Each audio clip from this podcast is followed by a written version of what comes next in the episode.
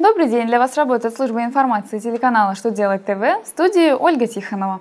В этом выпуске вы узнаете, можно ли выставить счет-фактуру по необлагаемым операциям, как проводить аудит при заключении договора до начала 2017 года, почему невозможно быстро уволить не появляющегося на работе иностранца за прогулы.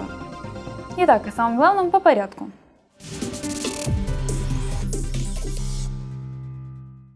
Как известно, налоговый кодекс Российской Федерации не требует выставлять счета фактуры по операциям, освобожденным от НДС.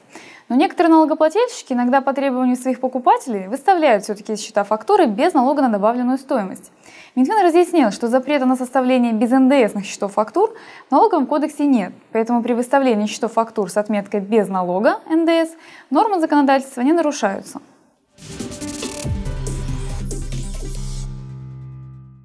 Минфин установил, если договор на проведение аудита бухгалтерской отчетности был заключен до 1 января 2017 года, то аудит можно будет проводить по российским стандартам, то есть в соответствии со стандартами аудиторской деятельности, действовавшими до вступления в силу международных стандартов аудита.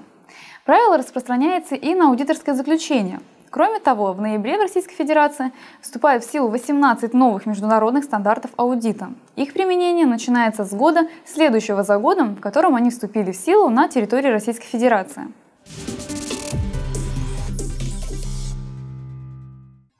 Минтруд России пояснил, как быть работодателю, когда его иностранный работник, зарегистрированный по адресу организации, пропал и не появляется на работе без объяснения причин.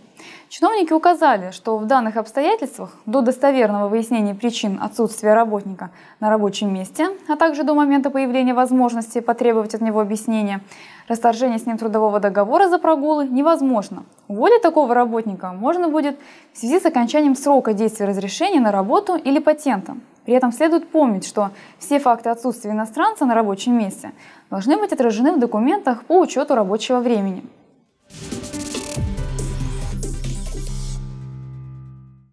Это у меня вся информация. Благодарю вас за внимание и до новых встреч!